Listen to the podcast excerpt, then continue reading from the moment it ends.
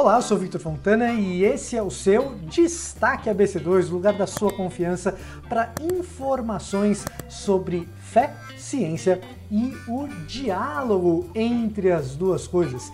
E na edição de hoje você verá Cursos ABC2, vem chegando aí o final do prazo para as inscrições do nosso curso sobre tecnologia, limites e desafios, clonagem para preservação de espécies. Sim, preservação de espécies pode ser auxiliada pela tecnologia da clonagem. Mini órgãos produzidos em laboratório no auxílio às pesquisas da Covid-19. Vacina de Oxford tem estudos interrompidos por causa de reações adversas em um dos pacientes. E na nossa entrevista em profundidade, nós discutimos política. Sim, vai ter discussão política aqui no Destaque ABC2, mas é claro, sob o viés da ciência. Ciência política é ciência de verdade? Nós recebemos um cientista político, Vitor Oliveira, para falar conosco sobre esse assunto.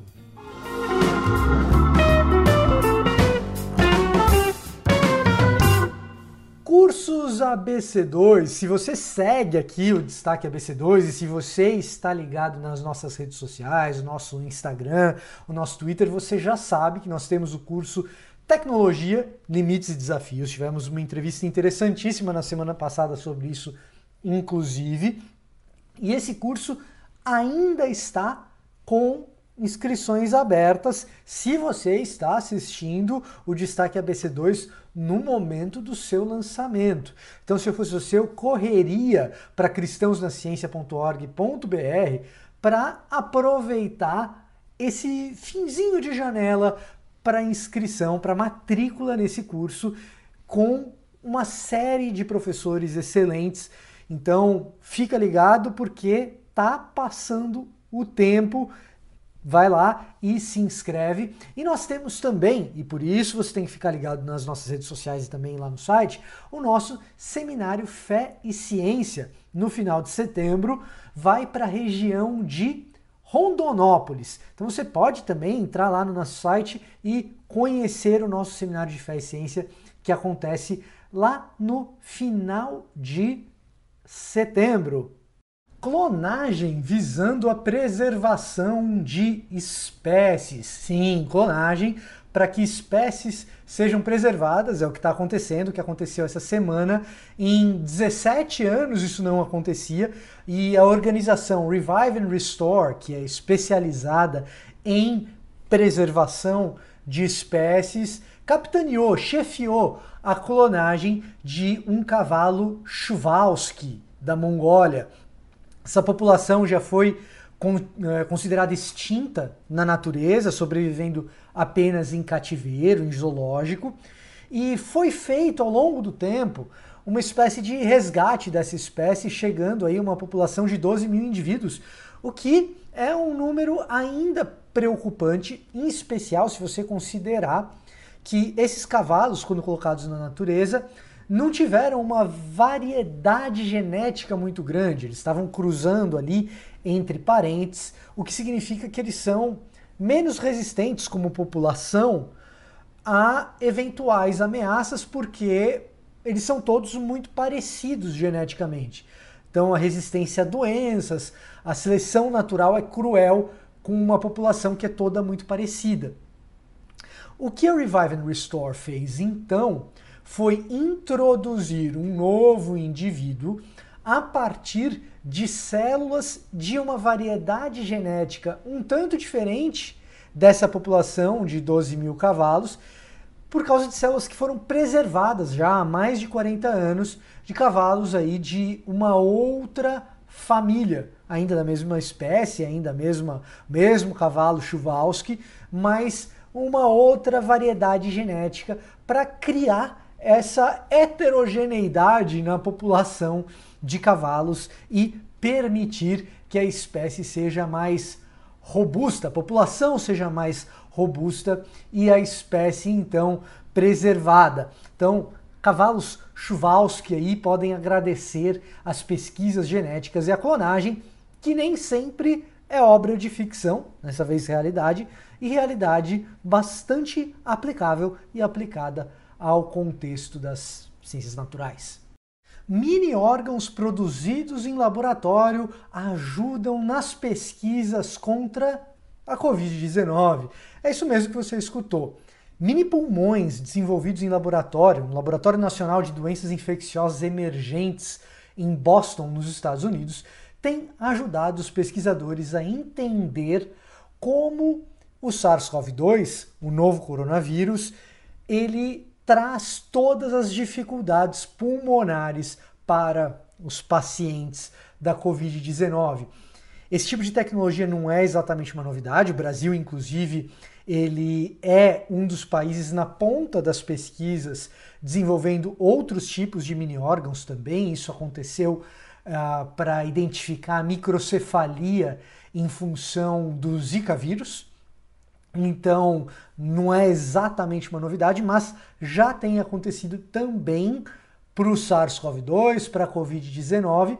E a grande vantagem disso é que os testes se tornam muito mais precisos do que simulações em computadores. E além disso, você não depende o tempo todo de pacientes e do ambiente hospitalar para entender como a doença se comporta. Então, mais uma inovação que permite que a gente compreenda a doença e compreendendo a doença nós temos tratamentos mais eficientes, eles já têm ficado mais eficientes e a tendência é que fiquem ainda mais. Então, boa notícia. Essa, é, esse é o pedaço aqui do Destaque ABC2 dedicado a boas notícias nesse ambiente chato, para dizer o um mínimo, a respeito da pandemia. Vacina de Oxford sofre paralisação depois de reação adversa em uma das pessoas nos testes. Bom, essa é uma notícia que não dá para dizer que é boa, mas também não é motivo para desespero.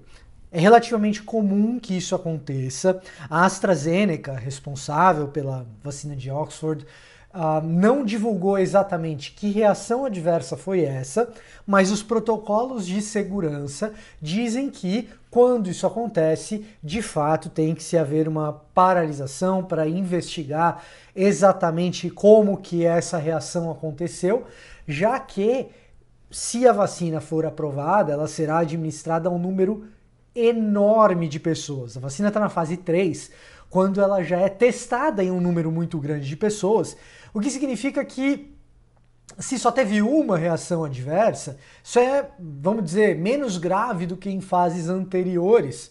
Ainda assim, o número de pessoas total que recebe a vacina uma vez ela aprovada é muito maior do que as pessoas do teste. Então, se você tem um problema, a escala de problemas que pode acontecer caso você aprove uma vacina que causa ali alguma reação adversa no processo é uma coisa que se complica na vacina. Então, isso é algo comum que pode ser resolvido. As autoridades do Reino Unido que estão cuidando disso dizem, asseguram que isso será resolvido, que não deve ser motivo para pânico.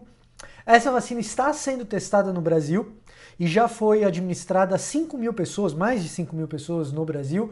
E no Brasil, até o momento, nenhuma reação adversa. Então, esse é um assunto que traz muita politização. A gente tem um crescente número de pessoas em terra brasileira que se recusaria a tomar uma vacina, talvez por motivos mais políticos do que por consciência científica. Então a gente tem que arrefecer um pouco os ânimos políticos nessa hora e entender o que está acontecendo com esses processos, sem que isso gere ansiedade exacerbada em cada um de nós e de maneira que a gente deixe as nossas paixões políticas um pouco distantes de cada uma dessas questões. Política é um problema, também é uma solução. E para falar disso hoje, a gente trouxe alguém especialista na área. Será que política também é ciência. Para falar de ciências políticas, nós temos um cientista político conosco hoje. Então fique agora com Vitor Oliveira na nossa entrevista.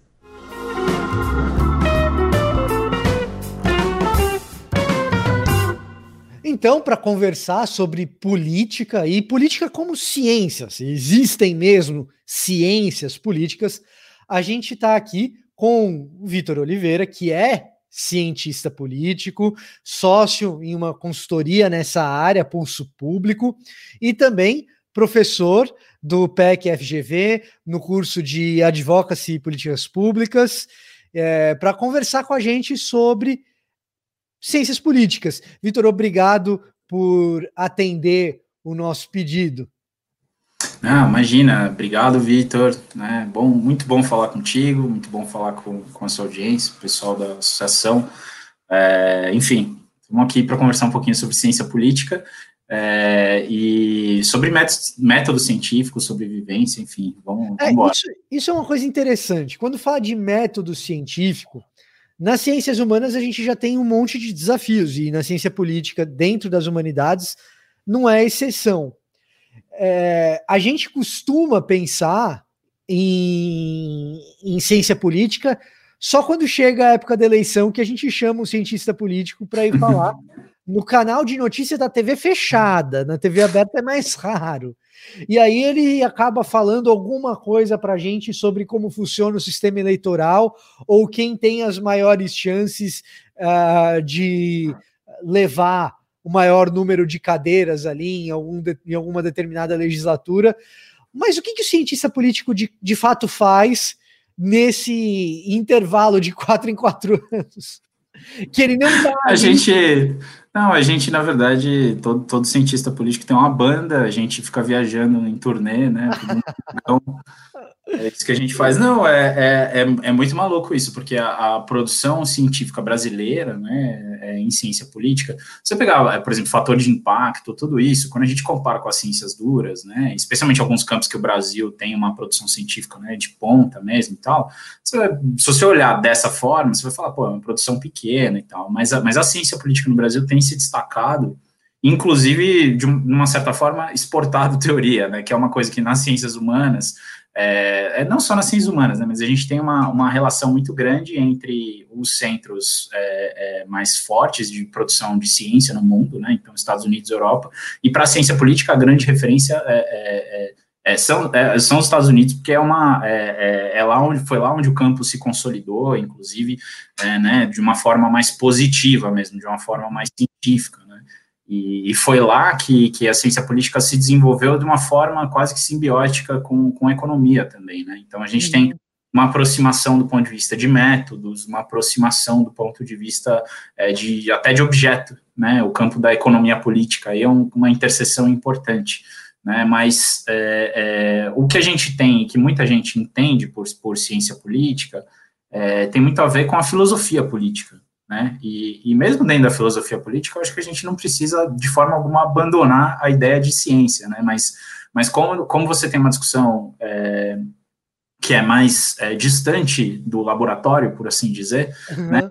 Uh, é, é, geralmente as pessoas associam a, a, um comportamento não científico, argumentos que, que é um tipo de metodologia e, e e um tipo de, de, metodologia que não é baseada em evidência, né, de pesquisa e tudo mais. Então, assim, a gente tem um desafio muito grande na, na ciência política, é, que é, é, se afirmar enquanto disciplina, é, sem perder a nossa cara de lidar com, com um problema que é político, que é concreto, que é móvel, é movediço, é uma coisa meio, realmente é, é, é mas eu acho que uma das coisas bacanas é que a ciência política, especialmente no Brasil, avançou muito do ponto de vista de, de, de métodos, do ponto de vista de diálogo com a academia internacional, e de ter, sim, uma certa reserva e uma produção científica de ponta.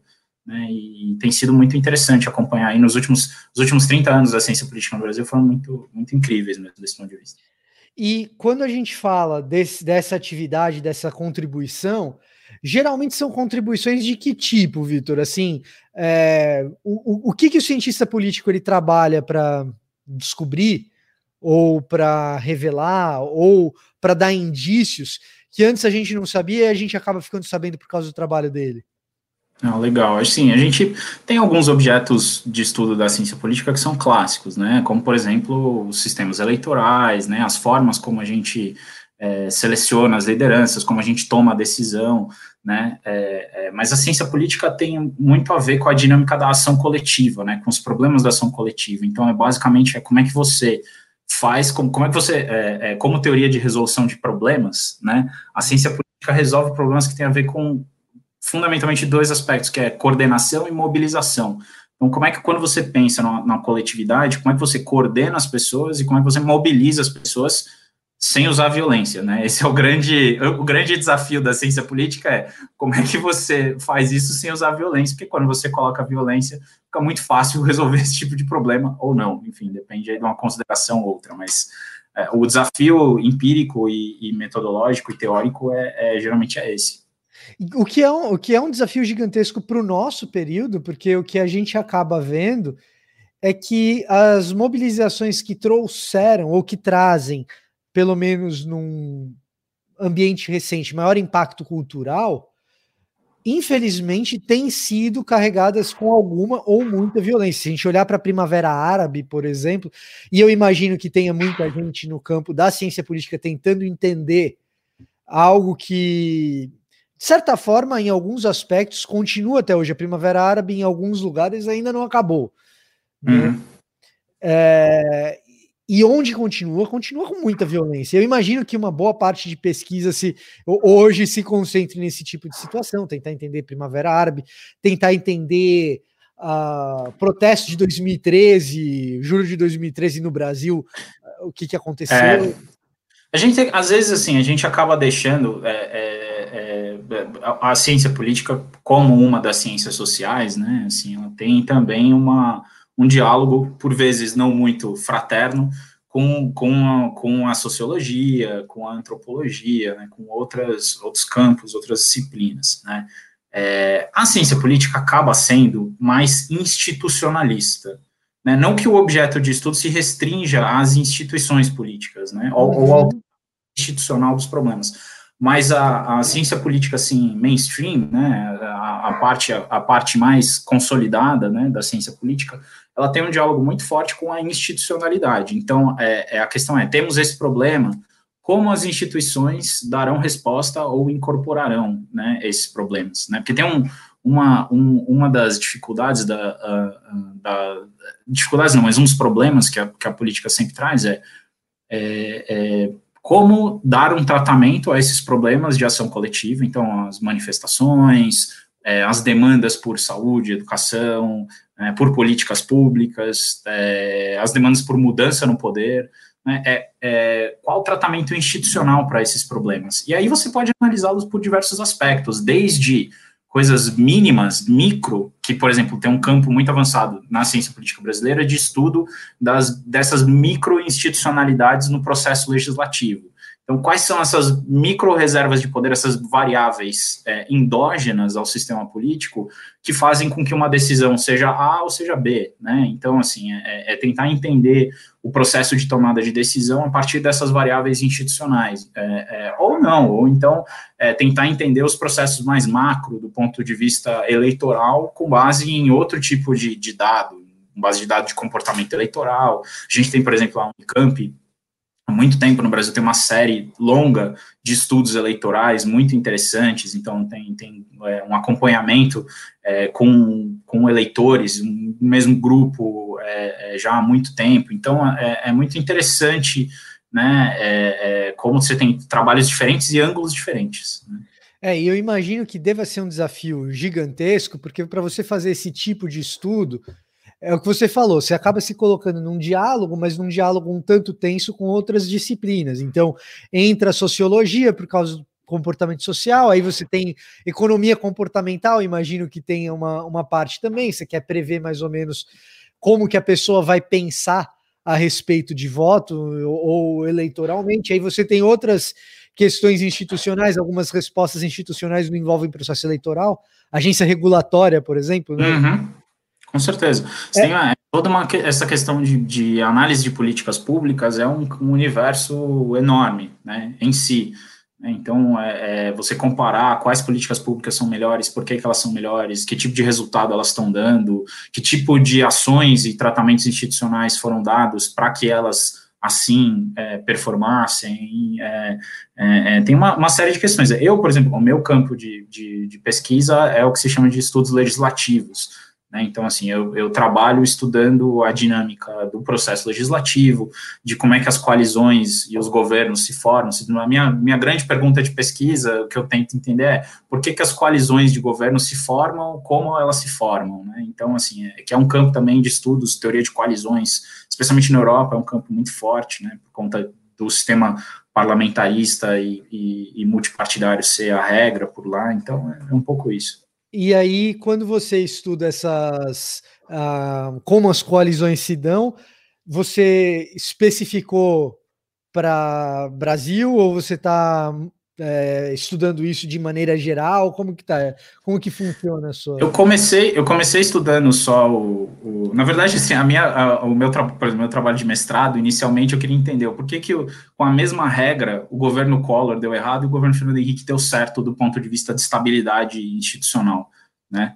É, e aí, no meio do processo, inclusive, veio o impeachment da Dilma, que foi muito interessante, né? Mas o, o, N é muito pequeno, né? Da nova república, são poucos presidentes, né? Então, assim, é, é, isso acabou trazendo algum tipo de dificuldade do, no, no, estudo, mas é, atualmente, por exemplo, você tem uma, uma linha de pesquisa, que é uma agenda de pesquisa internacional, que é que, com base no Brasil, se expandiu para outros países, que é a ideia de presidencialismo de coalizão, né? Que o nosso uhum. sistema político a base de estudos para outros países, inclusive países do leste europeu, países no, na África, no sudeste asiático. Então, você tem diferentes países que têm um, um, um, jeitão muito parecido com o nosso e que a gente entende que eles são comparáveis, né, nesse foro de política comparada. Então, é entender por que, que o, o, que tinha de diferente no Brasil, de outros países, por que, que isso é, afetou né, os resultados institucionais, né? É, é, então, assim, é, é, é, um pouco essa agenda de pesquisa atualmente. Não é só Brasil, mas é, é o, o, foco, a base é o, é o, Brasil. Até porque a gente tem uma riqueza, essa é uma, uma só uma questão assim, tem uma peculiaridade da ciência política no Brasil e dos estudos legislativos, que é a, a quantidade de dado que a gente tem, que é maior do que em outros lugares. Porque hum. a gente tem votação no Congresso Nacional que chama votação nominal, que é quando, é, é quando cada deputado é, deixa registrado como ele está votando em determinada matéria. Isso é muito rico do ponto de vista da gente entender se o deputado está votando junto com o partido, diferente do partido, junto com a oposição, junto com a bancada evangélica, junto com a bancada é, é da arma, junto com a bancada do agronegócio, junto com o governo, separado. Então a gente consegue entender o comportamento legislativo porque tem muita evidência, tem muito dado. É, é verdadeira a presunção que muita gente faz de que o deputado federal brasileiro vota mais com a bancada do que com o partido? Com a bancada estadual, você diz, ou com a bancada. Com é, a bancada né? ideológica né? da qual ele faz parte? Esse, é, esse é um debate que está em, é, tá em, em, processo, mas as evidências que a gente tem apontam no sentido de que os partidos são a principal, é, é, a principal fonte de, de incentivos para o comportamento do parlamentar no Brasil né? Então, assim, não é que. E, e, tem uma outra questão que é como essas bancadas temáticas né, se articulam no, no legislativo, né, é, se não através dos partidos. Né? Você raramente vai ver um deputado do PSOL membro da bancada evangélica. É, não, não, é, não, tem deputados de esquerda que são evangélicos, mas eles não necessariamente são da bancada. Sim, né? sim, sim, sim, sim. E, ao mesmo tempo, você dificilmente vai ver um, um deputado do, do PR na bancada ambientalista. Né? E além de confiscar a poupança das pessoas, por que, que o governo Collor deu errado? Olha, a, a, minha interpretação é, é que presidentes superestimam seus poderes. E é um jogo que, diferentemente, por exemplo, do mercado financeiro, em que as informações é, são instantaneamente absorvidas, né? Então a empresa vai, se sair a notícia amanhã, a Petrobras vai quebrar, a ação vai despencar, né? É, é, na hora, né? Essa absorção é, é, na hora. No sistema político, esse processo de absorção é um pouco lento, né? Então você e você tem menos rodadas, você tem menos interações, né? No mercado financeiro, por exemplo, você tem compra e venda de forma alucinada o tempo todo e tal. No, no, sistema político, as interações são mais lentas, os dias precisam passar. Então, essa capacidade dos agentes entenderem a sua força relativa, ela é um pouco, é um pouco é, é, pior, né? Ela é menos eficiente, por assim dizer. Né? Esse é um diálogo que eu faço com, com a hipótese dos mercados eficientes, que é rendeu, inclusive, o Nobel ao, ao, ao Fama, que é um economista. Eugene Fama. Gene Fama, exato, e, e, é muito controverso e tal, mas é, mas é esse diálogo que eu faço, assim, os sistemas políticos são ineficientes do ponto de vista de transformar informação em incentivo. Então, quando o Fernando Henrique vem jogar, ele já tem um, um, um, manual e já tem uma experiência que o Collor não tinha. Isso não justifica, né, não exclui a agência, porque você pode, mesmo saber, e isso acontece no mercado financeiro, mesmo tendo todas as informações disponíveis, você pode simplesmente resolver correr mais risco, uma estratégia que corre mais risco. Uhum, uhum. Então, é, isso é um pouco também. Fazendo uma má comparação, é, essa ideia do presidente, às vezes, é, imaginar que tem um poder maior do que realmente tem, é, eu não quero entrar muito nas questões atuais específicas, nem muito menos de certo e errado, mas num certo sentido, uh, alguém até pode falar, é, realmente, o atual presidente, o Jair Bolsonaro, às vezes parece ter essa presunção. Agora, diferentemente do Collor, ele tem uma vivência de Congresso de décadas, né? E, é. de entender muito bem como funciona o baixo clero, de entender muito bem é, como funciona o centrão. não estou fazendo juízo de valor sobre como claro. que ele está fazendo as coisas, mas simplesmente é, é, levando em consideração o fato de que talvez o Collor tivesse pouca uh, noção de como as coisas de fato transitavam. A despeito do pai do Collor ter tomado um tiro no Congresso, né? Ou melhor, ter dado. era no Senado, né? no Senado, exato. Ele, ele, ele, matou um cara no Senado. Aliás, tem. É, é, Uma vivência um pouco radical no Congresso. Não, é, é, é, tem, um livro, tem um livro do Mário Sérgio Conte, Notícias do Planalto, que inicia a história do, do, do Fernando Collor de Mello contando as histórias do Arnon de Mello. Quando você, quando você conhece as histórias do Arnon, você fala assim: olha, dificilmente eu votaria no Fernando. pois é, esconderam bem isso durante sem, a eleição. Sem, sem, sem, querer dizer que o filho tem que ser responsável pelas coisas que o pai faz, mas. A, Não, mas ele já tem, ele tem os seus pecados. O filho tem os seus pecados. É, é, é, verdade. Mas, mas assim, uma coisa que eu, que eu queria te perguntar a respeito dessa, dessa sua hipótese essa percepção de que o presidente às vezes superestima o poder do seu cargo ou a sua capacidade de influência, etc. Isso é algo inerente ao sistema presidencialista ou uma coisa nossa? Então, essa hipótese, quem levantou, não, não, ela não é exatamente uma hipótese nova na, na ciência política, né? Quem levantou essa hipótese a primeira vez foi ali no final da década de 80, começo dos anos 90, foi o Juan Lins, né? Que também é um cientista político que estudou muito o presidencialismo, ele, o, o outro cientista político, o argentino, é, também, nossa, acabou de me fugir o nome, mas o, a gente teve uma geração de cientistas políticos na, na América Latina que, por conta do sistema presidencialista, é, é, tentaram é, é, entendê-lo como diferente. Né? Hoje em dia, na ciência política, a gente tem uma percepção um pouco mais difundida de que é, a categoria parlamentarista, presidencialista, explica pouco. Né? É, você consegue explicar pouco, por exemplo, a diferença de regras é, constitucionais a partir da categoria. Você ah. entende, para entender o funcionamento um sistema político, né, se você pressupõe que o parlamento, que um país, por ser parlamentarista declaradamente, vai ser de um jeito e presencialista vai ser de outro jeito, isso daí leva a resultados problemáticos. Então, porque a gente teve uma série de resultados contra-intuitivos, né, é, do ponto de vista empírico, que mostraram que muito do que esses caras esperavam estava equivocado. Ainda assim, a pergunta, eu usei a mesma pergunta, né? a hipótese de que presidente superestima seus poderes vem da ideia é, do Juan Lins é, e do. Nossa, eu não, realmente não vou lembrar o nome do. Vou, os meus colegas cientistas políticos vão me matar se eles virem isso daqui. Mas o, o de que você tem que os apoiadores do presidente, né, e, e é, de uma certa forma, é, superestimam os poderes dele por conta da, da, do princípio da, majoritário da eleição presidencial, né, uhum. do Congresso, né? A gente, quando a gente vai eleger a Câmara, os, pelo menos a Câmara dos Deputados, o princípio é proporcional, e o princípio para eleger o presidente é majoritário. Quem apoia o, o, presidente vencedor sai da eleição, pelo menos essa é hipótese, com essa sensação de que ganhamos tudo, né? Governamos sozinho, e qualquer um que, que impedir ou que atrapalhar aquilo que a gente quer fazer, né, é, tá, tá impedindo o demos, né, tá impedindo aquele que tem o direito de governar, o povo de governar. Então, isso daí, a ideia é presidencialismos, os, os presidencialismos, em tese, seriam mais instáveis por conta disso. Mas aí a gente viu 20, 30 anos de sistema presidencial na América Latina, bem ou mal, dando resultado, né, do ponto de vista de estabilidade democrática. Né, deu pau em um monte de lugar, mas deu pau em lugar também que tinha, por exemplo, na Turquia agora, a gente acabou de ver, inclusive, uma, uma reversão do parlamentarismo ao presidencialismo, concentrando poder no presidente. Né? Então, com, um sistema bem complicado ali por si.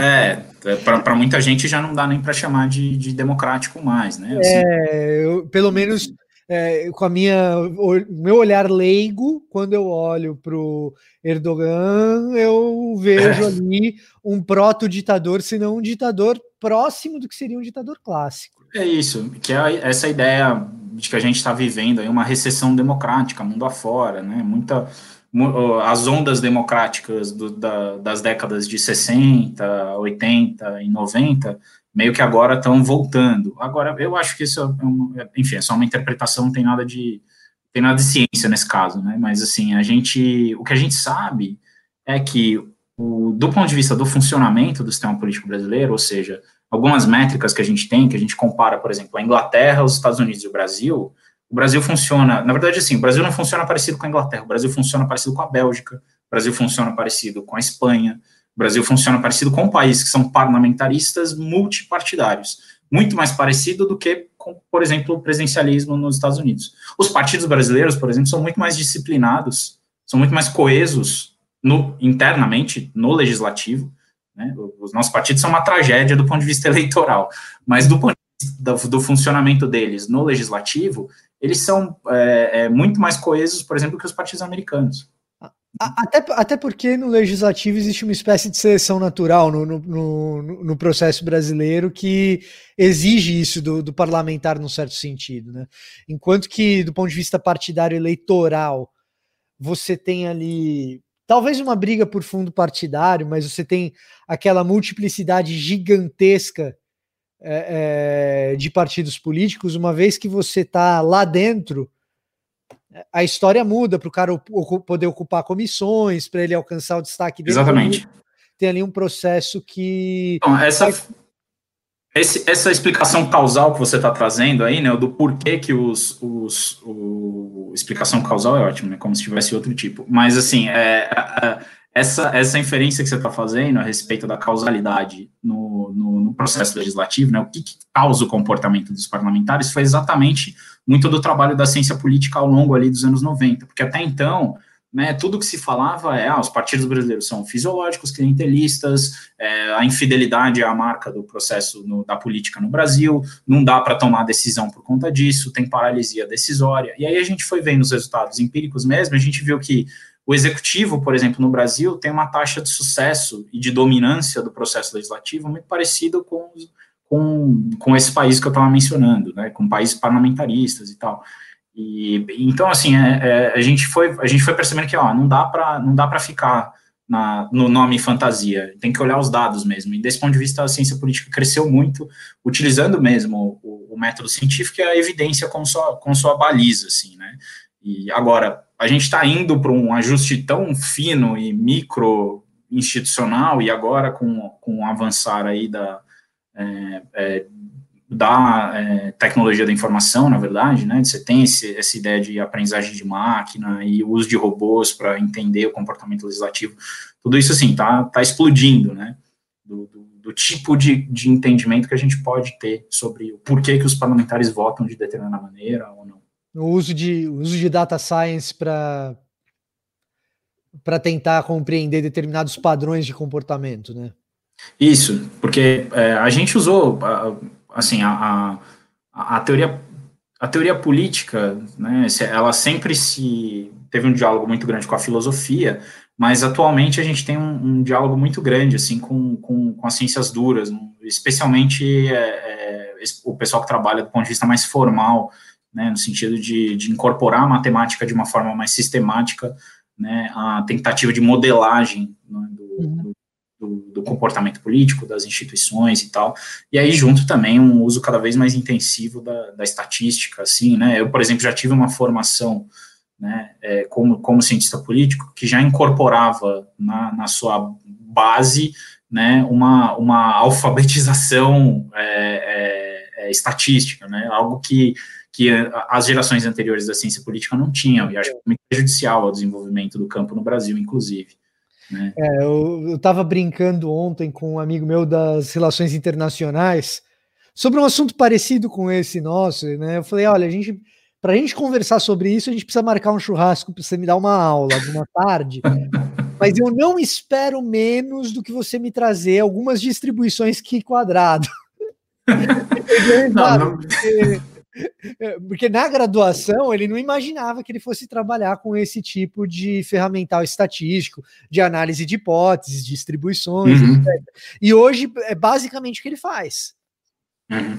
Não, eu tive um, um professor no, no, mestrado, assim, então, para mostrar um pouco a, a, a, a variabilidade, assim, né, a diversidade de, de, ferramentas do campo. Né? tive dois professores que é, é, estrangeiros que me deram uma visão muito interessante, assim, um o Tim Power, que é professor de Oxford, e que faz um trabalho de pesquisa no Brasil há muito tempo. Ele já, ele a cada dois anos, mais ou menos, ele faz um, uma pesquisa de opinião com os parlamentares. E aí ele usa essa pesquisa e a evolução dessa pesquisa de opinião, ele dá um tratamento estatístico para isso muito interessante para entender como eles estão se vendo, né? É, é, como eles estão entendendo o posicionamento ideológico um do outro, como isso está evoluindo ao longo do tempo. E é, e é assim, é muito legal porque é, é lá do começo dos anos 90 até hoje. Então, assim, é, é riquíssimo o, o, trabalho do, do Tim. É, e ele, inclusive, fala português maravilhoso. Mas, é, é, ao mesmo tempo, você tem, por exemplo, eu tive uma aula com, com um professor é, chamado Milan Svolik, que é um, um, croata, se eu não me engano, radicado nos Estados Unidos, e que trabalha exclusivamente com, com, com um modelo formal, com teoria política formal, que é como a gente chama, né, o, o quando você usa matemática, basicamente, para criar modelos hipotéticos, enfim, dedutivos aí sobre o funcionamento do, é, é, do, das instituições e tal. E a grande pergunta dele é muito legal, assim, porque o trabalho dele tem muito a ver com por que que um incumbente, por que que um, uma pessoa que está no poder, um presidente, por exemplo, não rouba as eleições? O que impede ele de roubar as eleições? É muito legal, porque ele, ele tem vários estudos nessa linha e agora ele está ele tá, assim, na, na crista da onda lá nos Estados Unidos, porque a gente tem, aí nos Estados Unidos, né, porque a gente tem exatamente essa essa discussão a respeito do, do, do, da votação pelos correios e de por que, que um presidente não pode intervir no processo para dificultar a vida dos opositores. Né? É, e isso é uma coisa que, assim, é, esse é um estudo que eu gostaria de ler. A minha impressão, cobrindo eleições como repórter, 2010 deu um trabalho que você não imagina. É, mas a minha impressão é que o incumbente ele sempre rouba as eleições. A pergunta é em qual nível? Quando eu falo roubo, eu estou uhum. colocando roubo entre aspas aqui, por favor, né? Então, Não, mas é, é fraude, você sempre tem, você sempre tem fraude. Né? É, isso sim. É, e, aí, é, então, parte desse pressuposto. E, e, aí uma coisa é você dizer que o cara está roubando as eleições porque ele adulterou voto ipsis literis mesmo, é, e uhum. mudou os números. Isso é uma coisa. Que seria tipo o ápice da parada. Todo mundo lá foi lá e votou, ele pegou e falou: não, o número é outro. Quer dizer, que é o que a gente suspeita que aconteceu com Evo Morales, por exemplo. Né? A gente tem aí. É, mas olha que teve, uns, teve, teve alguns estudos que mostraram, assim, de uma forma bem é, robusta, por assim dizer, que é, a hipótese a nula talvez não seja verdadeira, né? Aí, ó. Né? É, e aí é aquela história, né? ênfase no suspeita, porque, né? Ou, ou agora que tem o caso, onde que era? É no leste europeu.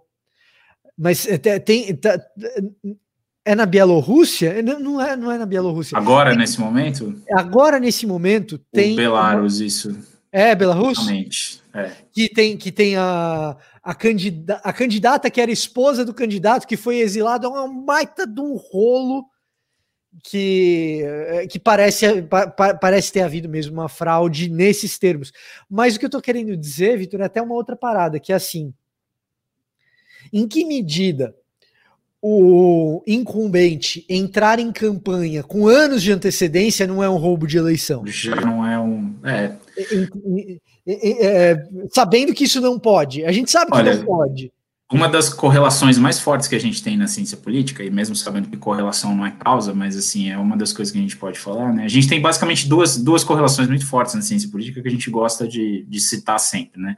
Uma é que é, para um determinado, passou de renda média de um determinado valor, eu não lembro exatamente qual que era esse threshold, mas eu acho que é, é uma renda média é, é de, eu, eu acho que é, eu não, não lembro se é 800 ou mil dólares, alguma coisa assim, mas quando você chega um país, chega numa determinada situação dessa, é, a gente não, nunca teve caso de reversão democrática, né? um país que era democrático e deixou de ser, né? Tá. É, para um determinado nível de renda. Então a gente sabe que tem uma relação muito forte entre renda e, e, e, democracia, né, e autoritarismo, por assim a, dizer. A menos que algum outro país vá lá e domine o, o país democrático, Hong Kong está aí, meu.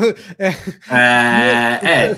Sauda, saudações aí para o pessoal que está lutando pela liberdade em Hong Kong. Mas aí não foi um problema, não foi um golpe interno, interno. no caso. Né? Então, enfim, você não tem uma reversão democrática, você tem, na verdade, um, um imperialismo, por assim dizer, para usar um termo aí que o pessoal marxista ama. Mas, enfim, é, nesse caso é imperialismo mesmo, né? Império, é força militar, inclusive. tal. Mas, é, essa é uma. Né? A outra que a gente tem é que sistema majoritário uninominal, o incumbente tem vantagem. O que, que isso quer dizer? Né? Sistema majoritário é o sistema que a gente usa para eleger presidente no Brasil, governador, prefeito, né? E também para senador. Só que no senador não é uninominal. Por quê? A gente, ano sim, ano não, ano sim, ano não, não. eleição sim, eleição não, para senador, a gente vota em dois candidatos. Né? Então, uninominal é quando um só tem uma vaga só ali, né, naquele distrito. Né? No caso da eleição presidencial, o distrito todo é o Brasil. Né? Então, é um distrito gigante. No caso, por exemplo, da eleição para o parlamento, para a Câmara Baixa, nos Estados Unidos, é, na Inglaterra, por exemplo, o, é o mesmo sistema, só que é um distrito pequenininho que elege um representante daquele distrito. Né? Esse é o, o, o, que o pessoal aqui no Brasil chama de distrital puro, que é o majoritário uninominal. Né? É, o que, que, que raio de, desse negócio? Porque o, o, o que, que isso significa? A gente sabe que sempre que você tem esse modelo eleitoral, em que você tem um cara que é eleito, e é eleito por maioria dos votos, é, o incumbente, ou seja, a pessoa que está no poder, tem vantagem. Isso, assim, é, é, é, é, é jogar em casa. Qualquer país que você joga, é assim, é isso, exatamente. Você está jogando em casa, né? significa que vai ganhar todas? Não, não significa. Né? Agora, se pegar, por exemplo, o, o, o histórico de eleições presidenciais nos Estados Unidos, raros foram os casos em que um presidente não se reelegeu. Acontece. Jimmy Carter.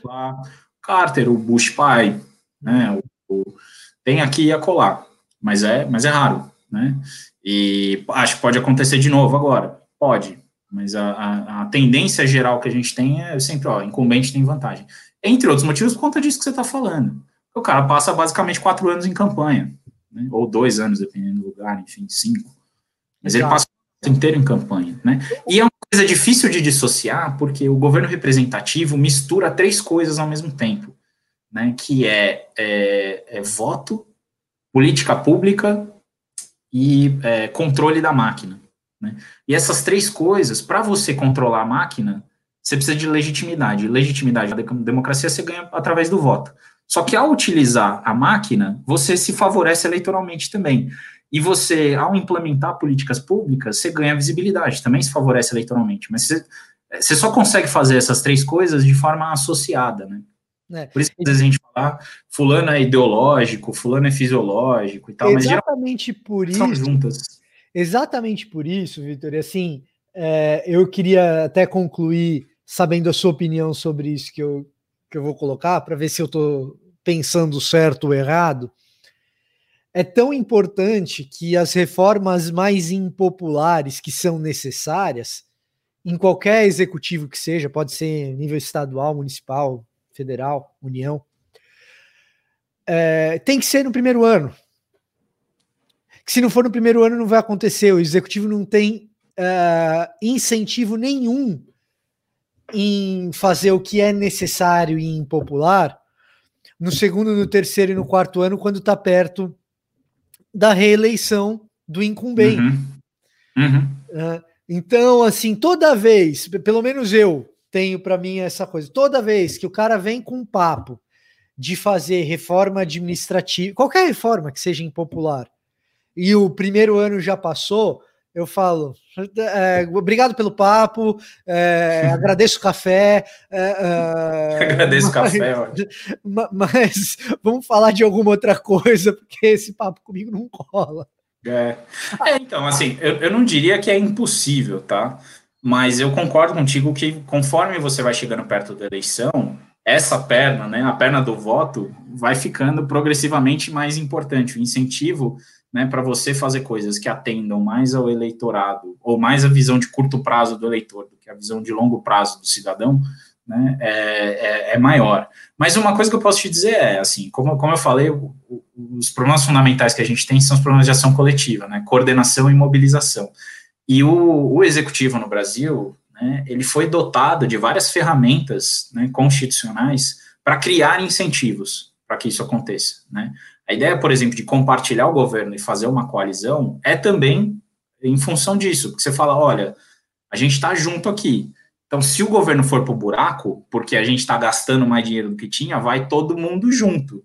E, e assim é, é sucessivamente. Então, acho que é, existem mecanismos para dar uma aliviada nessa, nessa sua intuição, mas eu acho que ela está correta. Eu também é, é um pouco por aí, sim. Vitor, olha, é, obrigado pela entrevista, obrigado por nos atender, conversa interessantíssima. E eu, eu ousaria dizer, um pouco mais otimista do que eu esperaria, viu? é... eu, sou, eu sou pessimista na pessimista na, na, análise, mas bastante, bastante otimista com relação a nossa. Eu tenho fé na nossa capacidade de, de fazer as coisas.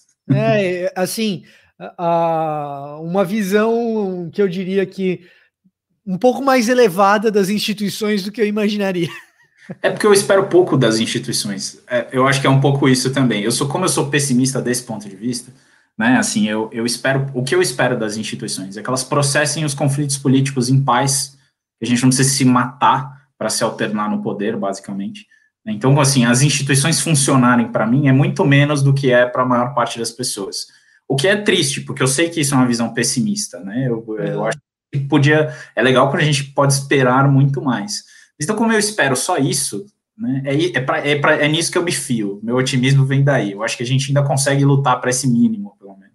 Vitor, então, mais uma vez, obrigado. Obrigado por nos atender, por conversar sobre política como ciência conosco aqui no Destaque ABC2. E você que nos acompanha nessa edição do Destaque ABC2, eu agradeço pela audiência e te convido a sintonizar sempre a gente às quintas-feiras, finalzinho da tarde, sempre tem programa novo, entrevista nova. Você pode se inscrever no canal, deixar o seu like.